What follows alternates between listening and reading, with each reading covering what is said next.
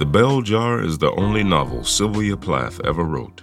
This, of course, makes its resonance and relevance all the more impressive. Even nearly six decades after being published, it holds a poignancy and intensity few are able to match even with a dozen novels, let alone one. Her poems had been published for years in journals and magazines, but upon the release of The Bell Jar, Sylvia Plath was not a household name. Even if she had been a household name, it perhaps still might not have helped her immediate recognition as a novelist, considering she used a pseudonym in the first pressings of the novel. Her real name would not appear on the cover until three years after the first pressing. As a member of the confessional poet movement, her writing would go on to be scrutinized and analyzed, often leading to debates about just how autobiographical her works were or were not. Furthermore, even if it mattered at all.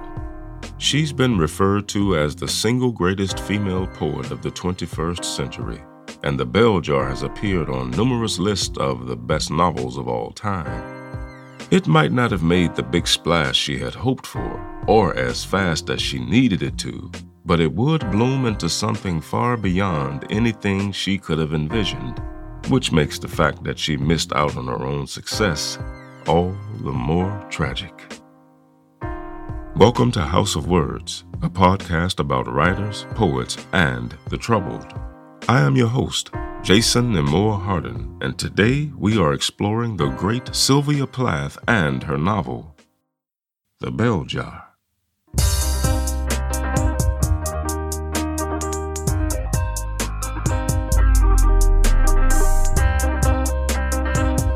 The Bell Jar was first published in 1963. Here is a short synopsis. I was supposed to be having the time of my life. When Esther Greenwood wins an internship with a New York fashion magazine in 1953, she is elated, believing she will finally realize her dream to become a writer.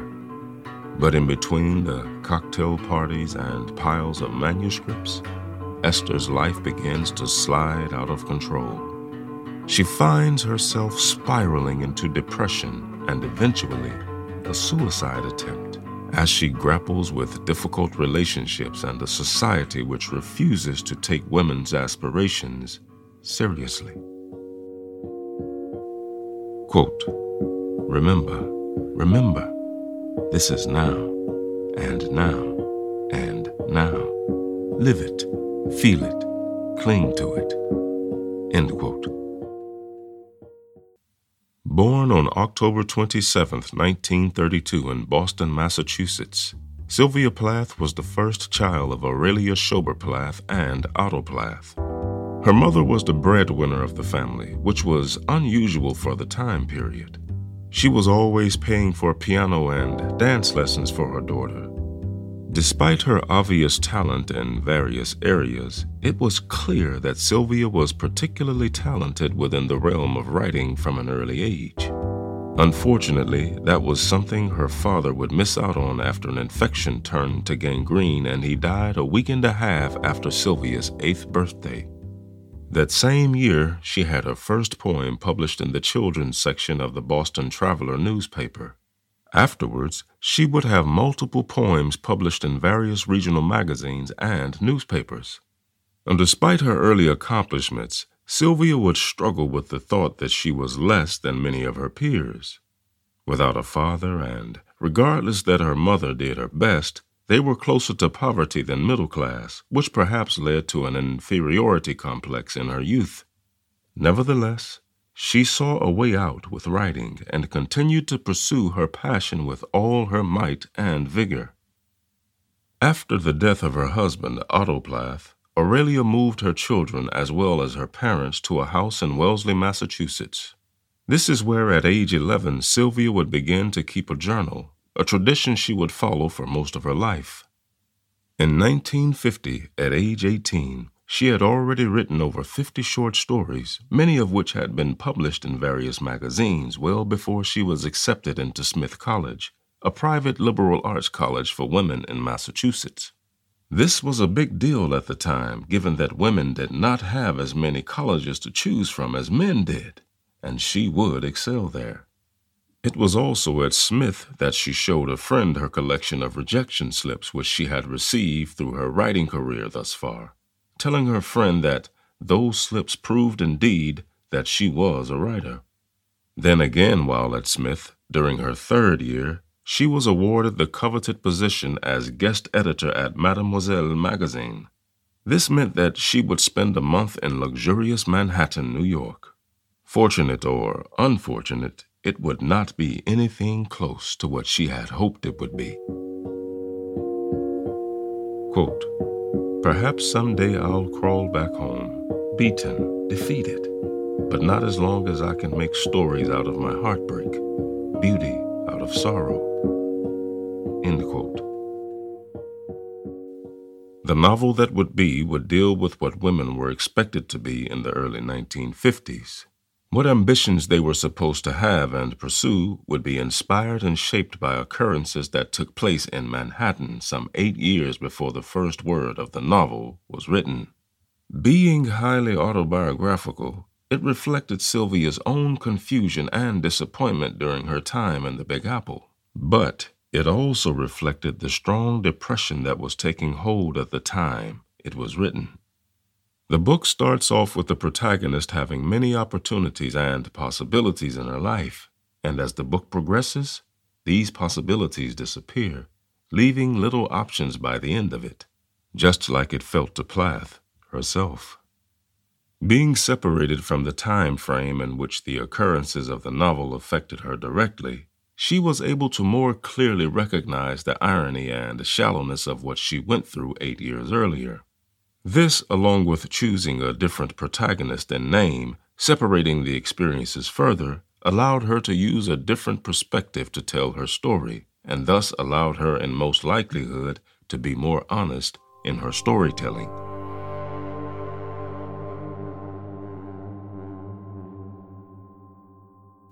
The America that shaped her in those very important formative years was one that reflected the idea of optimism and being on the rise. It was post war and a new morning in America, full of positivity and life. However, beneath that thin veil of optimism, there was the fear of communism and an expectation to conform to the conservative norm.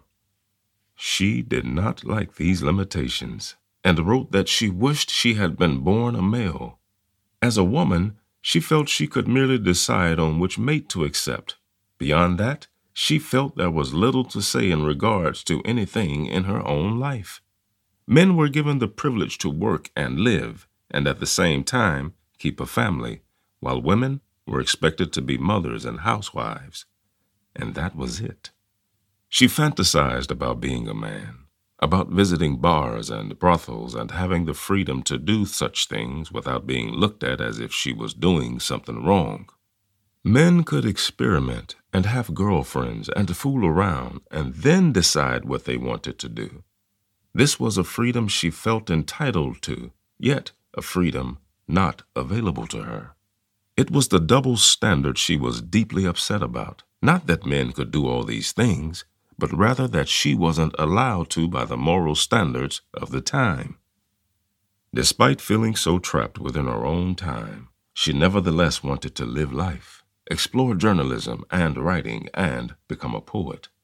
This made her different than the rest of her peers, which made her stand out, for better or worse.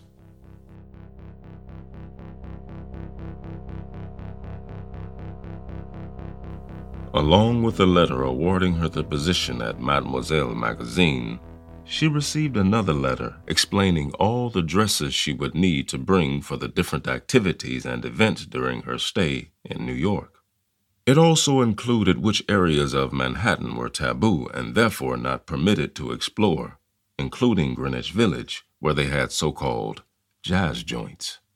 It was all mapped out for her and limited her freedom in the great city of opportunity even before she arrived. Upon arriving in Manhattan, the one element that disappointed her deeply was when she realized that she wasn't going to be introduced to respected writers such as Dylan Thomas or Tennessee Williams. Welsh poet Dylan Thomas was high on the list of her favorite writers, and it is stated that she loved his writing more than life itself. What this realization established was the fact that she was expected to remain within the realm of beauty and fashion writing. Basically, what was referred to as female writing. After the disappointment of being snubbed from meeting Thomas, she hung around the White Horse Tavern and the Chelsea Hotel for two days in hopes of meeting the poet. Unfortunately, it was not to be, and the depressive spiral that had already begun to get a solid grip on her accelerated. After the long journey, the exhaustion and fatigue hit home. She was back where she'd begun and felt disappointed by something that had given her so little. She felt no more wise or better, or knowledgeable, just exhausted. This exhaustion cultivated in her being unable to write, which would unfortunately be followed by her first attempt at suicide. According to sources, she cut her legs, but would later state that it was to see if she dared to cut herself more than it was a suicide attempt. After the incident, the physician who treated her quickly jumped to the conclusion that she was depressed and needed to be treated with electroshock therapy. A refusal to attend the Harvard writing seminar did not help her mental state either, and she soon afterwards agreed to the treatment. Her first electroshock therapy treatment would turn out very ugly.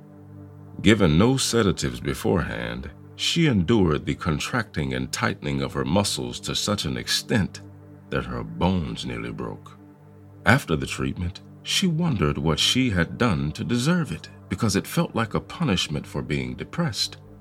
Following the horrible experience, she decided she did not want to be a burden on her mother anymore. Perhaps this was because her mother had spent such a large sum of money on the treatment. Soon thereafter, she knew it was merely a matter of time before she would commit suicide, but she would make sure not to be a burden.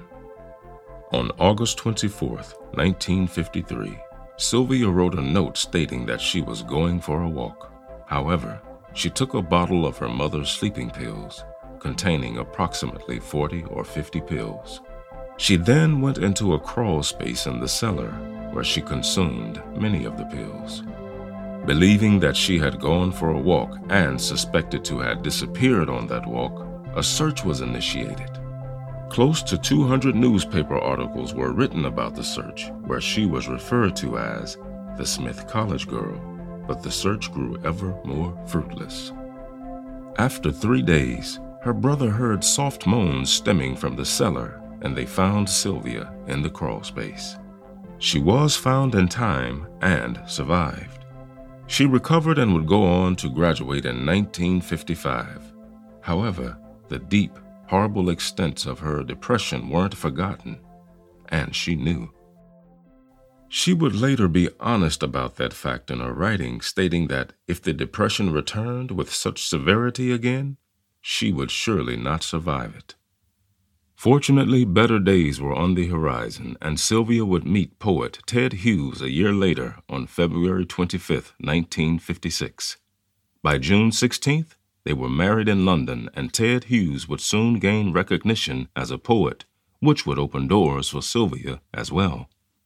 In June 1957, they would move to the U.S. Back in the United States, she taught at her alma mater for a while, but found it difficult to both teach and have enough time and energy to write.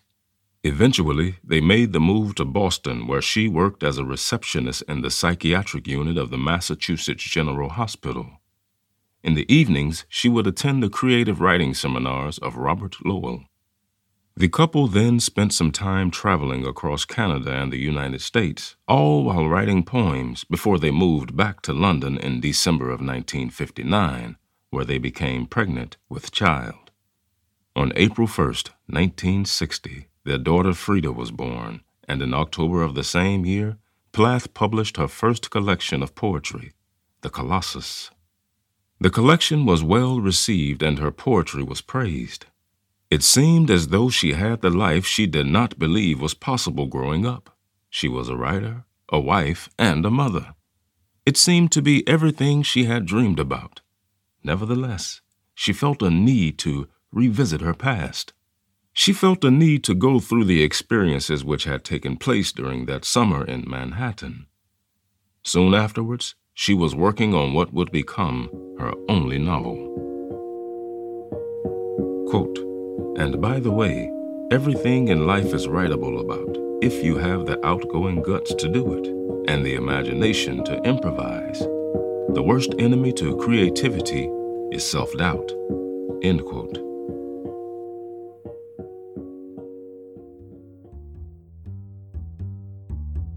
According to her husband, Sylvia began writing the novel in 1961, following the publishing of The Colossus under the sponsorship of the Eugene F. Saxton Fellowship, affiliated with publisher Harper and Row. While working on the novel, her second pregnancy would unfortunately end in miscarriage. In a letter to her therapist, she wrote that her husband had beat her two days prior to the miscarriage.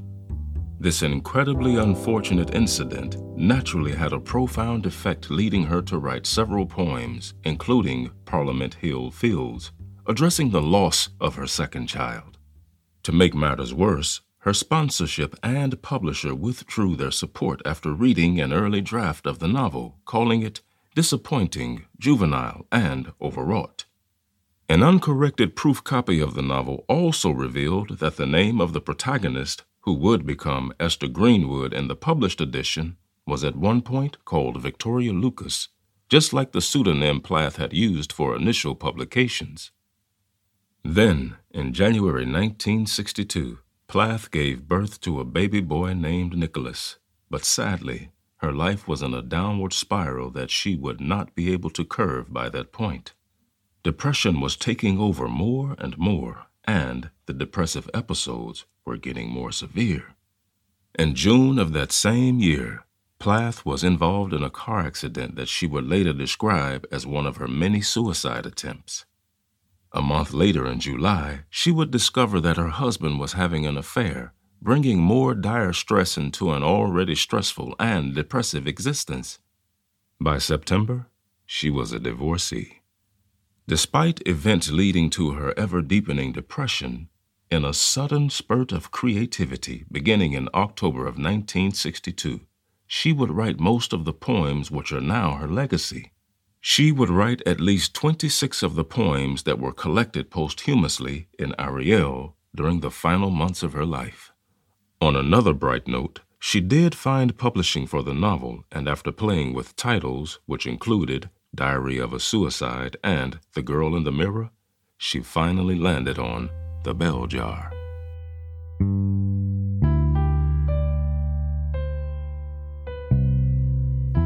As mentioned earlier, The Bell Jar was published in January 1963 and done so under the pseudonym Victoria Lucas because she didn't want her mother to read the novel. The names of people and places were also altered and or changed to protect them as well as herself. Tragically, there would only be a short time between the publication of the novel and her death, resulting in only a few readings and reviews of the novel. Being published under a pseudonym might have also made the comparison between her previous work and the book difficult to make. The reviews that did appear were mostly positive, but they weren't what she had hoped for. With the circumstances surrounding the divorce, among other things, she hoped that the bell jar would be her great breakout success and the first step into her full independence. Sadly, it didn't seem to be in the cards for her, or at least not quick enough as the depression continued to tighten its grip. In the same month her book was released, Sylvia spoke to her close friend and general practitioner, John Horder, who lived near her. At the time, she was living alone with her two small children in a now famous flat in London. After expressing worries about the state of her dire depressive episodes, she was prescribed an antidepressant. Horder knew that she was at risk of suicide and would therefore make daily visits to check up on the children as well as tried to convince her to admit herself for treatment in the hospital. Unable to convince her, he arranged for a live in nurse. Tragically, On the 11th day of February, 1963, Sylvia Plath was found dead with her head in the oven. She had sealed the room where her children were sleeping with tape, towels, and cloth and had left glasses of milk and bread for them. She was 30 years old. Since her death, the bell jar has been held and praised. The novel's honesty and poignancy continues to connect with many to this day. It has stood the test of time and will surely continue to do so. Her daughter Frieda Hughes would go on to become a writer and artist in her own right. Her son Nicholas, on the other hand, would unfortunately be plagued by depression and chose to leave this plane on March 16, 2009. Rounding up on a bright note, in 2019, the BBC News listed The Bell Jar on its list of the 100 most inspiring novels, further solidifying its relevance and importance. As always, here's one last quote from the master poet I write only because there's a voice within me that won't be still. End quote. Thank you for listening. I hope you've enjoyed this episode and will spread the word about the podcast. Once again, I have been your host, Jason Nemore Hardin. We here at House of Words ask that you please consider helping to make this show easier to produce and more frequent by contributing on our Patreon page at patreon.com slash house of words. And to those of you who have been listening and supporting us throughout our short journey, we sincerely thank you and appreciate you very much. Until next time, keep turning those pages.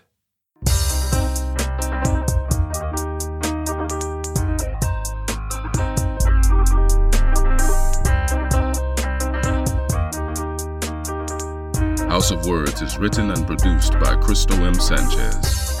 Narrated and written by me, Jason Nemore Hardin. And music by Creature 9 and Wood.